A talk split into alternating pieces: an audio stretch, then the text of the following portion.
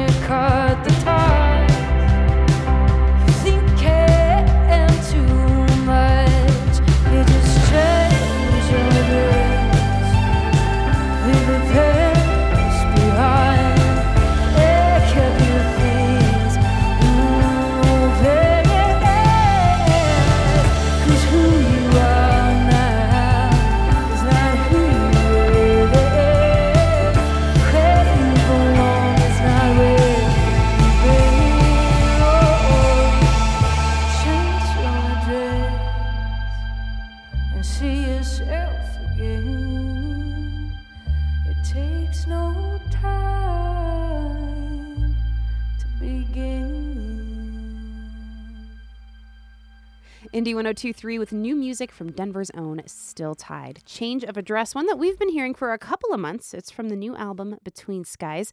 It feels like a beautiful reunion today, actually. So many great faces from the Denver music scene, of course. Anna Morsett, frontwoman, also on guitar. We've got Jake Miller on guitar, Jess Parsons on keys, Dan Volmer on bass, and Mark Anderson on drums, of course. Anna, you've already had quite the year, and it's just like the beginning of February. I, I still can't believe that it's February or like becoming February. January was felt like a year within a month. it's been It a crazy so time. long. Well, and last time you were in was for the release of Each After in 2018, a few years in between writing these songs. Uh, what do you see are the differences and similarities between Each After and Between Skies? Oh, great question. I think most of the the biggest challenge with Still Tide has been to kind of marry what I write, like the kind of the each aftery singer songwriter, tender, more like intricate guitar world. Like that's kind of where my heart lives in a lot of the songwriting part of the, I guess, of being this band. And so I wanted to marry that kind of like heartfelt, more tender songwriting with something that we could like dance to and move to. And kind of on this idea of like every time I was, you know, feeling a little blue, I wouldn't often reach for like, you know, like Joni Mitchell blue or some kind of sad music. I'd be like, I want to feel better. Like, give me some Beyonce. Where's the Whitney Houston? So, kind of trying to, you know, take what I've had and what is close to my heart in the each afterworld and then kind of push it into a different space where you could move a little bit more or kind of fall into it in the space that perhaps you that I guess I wanted to like be able to move more, I guess, and dance.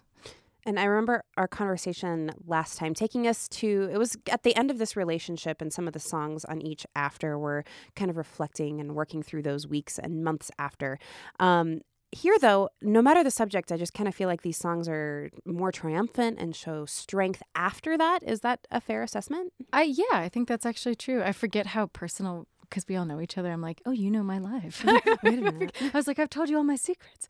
Um, I think that is really true, and I think the whole writing process for this kind of took started in the band, and like we worked on these songs together at a residency up in Fort Collins, and started to begin to unpack them as a team. And I think that kind of put a whole different spin on it. And then I think having come down, I guess we released that in 2018, and now like months outside of that relationship, there was a sense of like kind of a change of winds. Like I think there was a lot of these songs are much more triumphant, you're right, and more about like kind of how we see ourselves and how we move through the world and how we should move differently and kind of like pulling myself out of the kind of cage that was left from that relationship in those songs. So there is a sense, and I'm glad that you see that or you feel that. That's great. Yeah, I just I think that there was this uh man, I can't I feel like it was in a couple of songs where it was like I am relying solely on myself to get myself out of this and it was just like this kind of a sense of relief that I felt through the lyrics and just like even the sound and I was just like this is really cool to hear like coming beginning this year especially like a, a new decade, new year, new still tide. it does feel new and actually it is cool to kind of mark this transition from where we were with run out into that kind of like softer each after now i feel like we're kind of finally figuring out how to blend all of that emotion with all of that kind of like fun but still thoughtful. It's all very thoughtful. So yeah it is it does feel like this kind of new wave and this amazing dream team of a band. No It's kidding. just like i just want to cry all the time. They're so good. I'm like oh god look at them they're incredible so i feel super grateful and lucky that this is how we're kind of starting the year and kind of starting the beginning of this journey, like releasing the record. Who knows what's ahead, but I feel really strong about it right now. Right. And last time you were in, it was just you and Jake, and it was wonderfully beautiful. but we do have the full band in, and we're going to get to another song. Uh, what's up next? Uh, this one is better than I've been. This is the Still Tide on Indie 1023.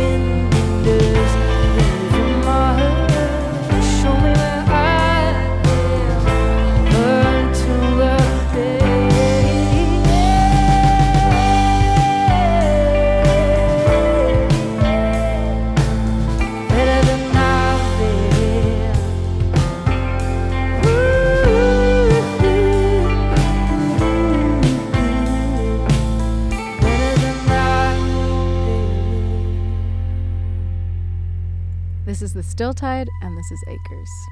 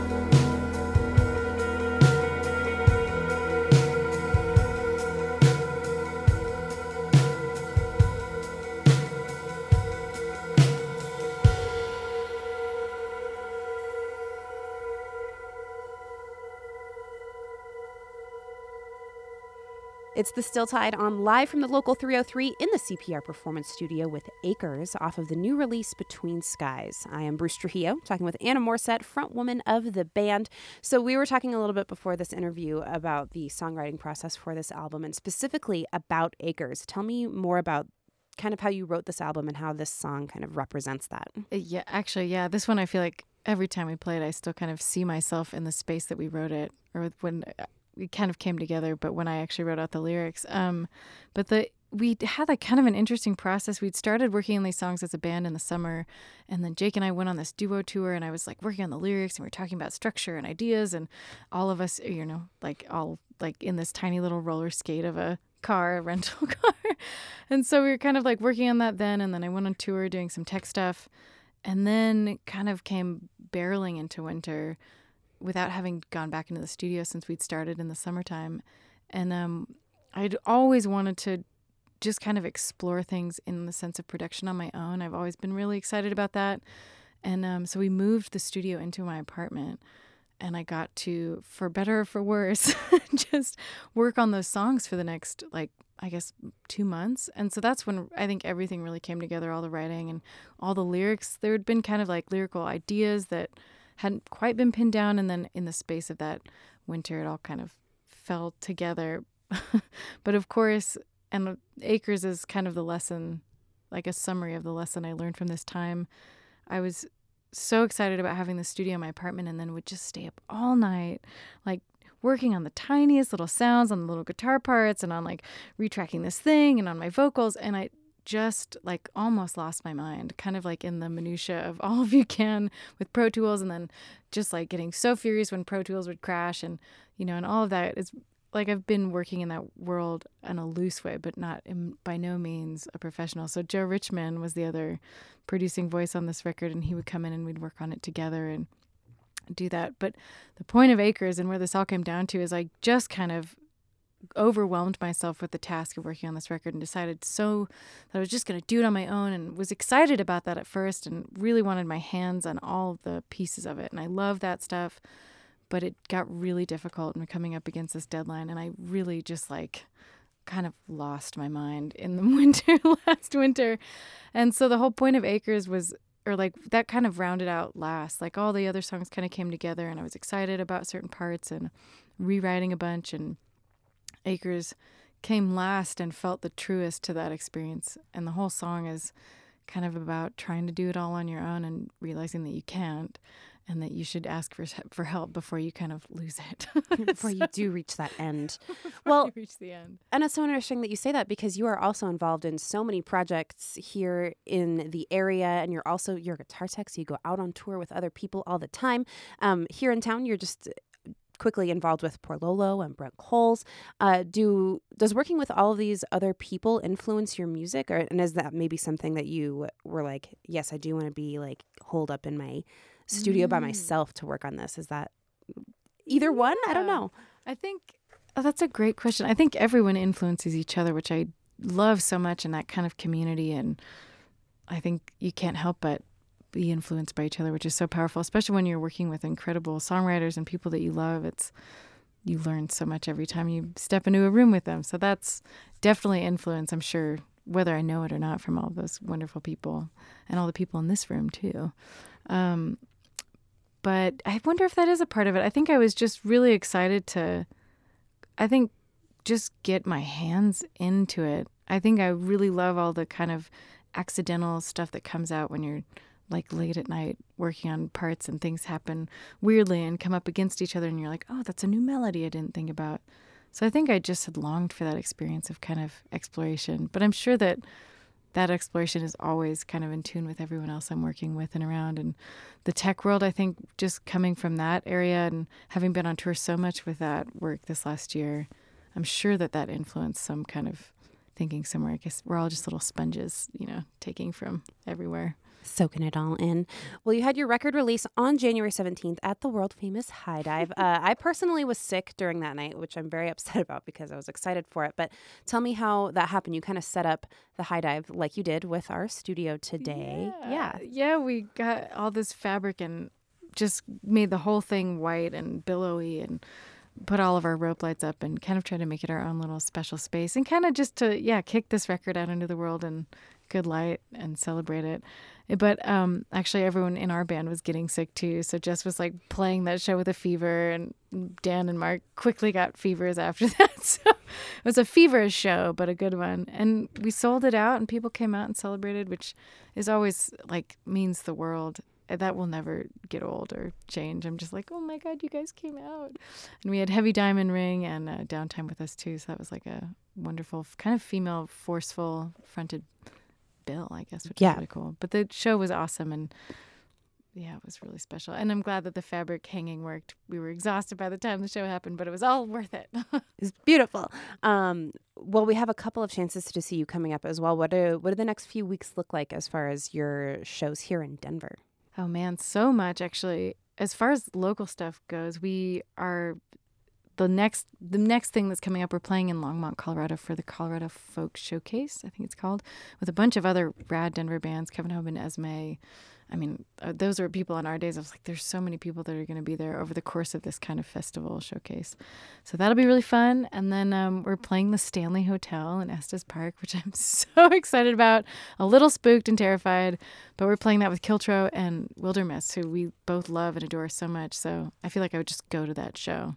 Oh, I'm like, this is a great local 303 show. Every band has been showcased here on oh, Indie 1023. It looks like a dream. So hopefully, like we get a bunch of people to go up oh, there for that so one. Rad. I'm can't wait. That one's I'm so excited. Gonna stay and be spooked. Have to. All right. So we have time for one more. What is this next song gonna be? Uh, this last one is memorized lines.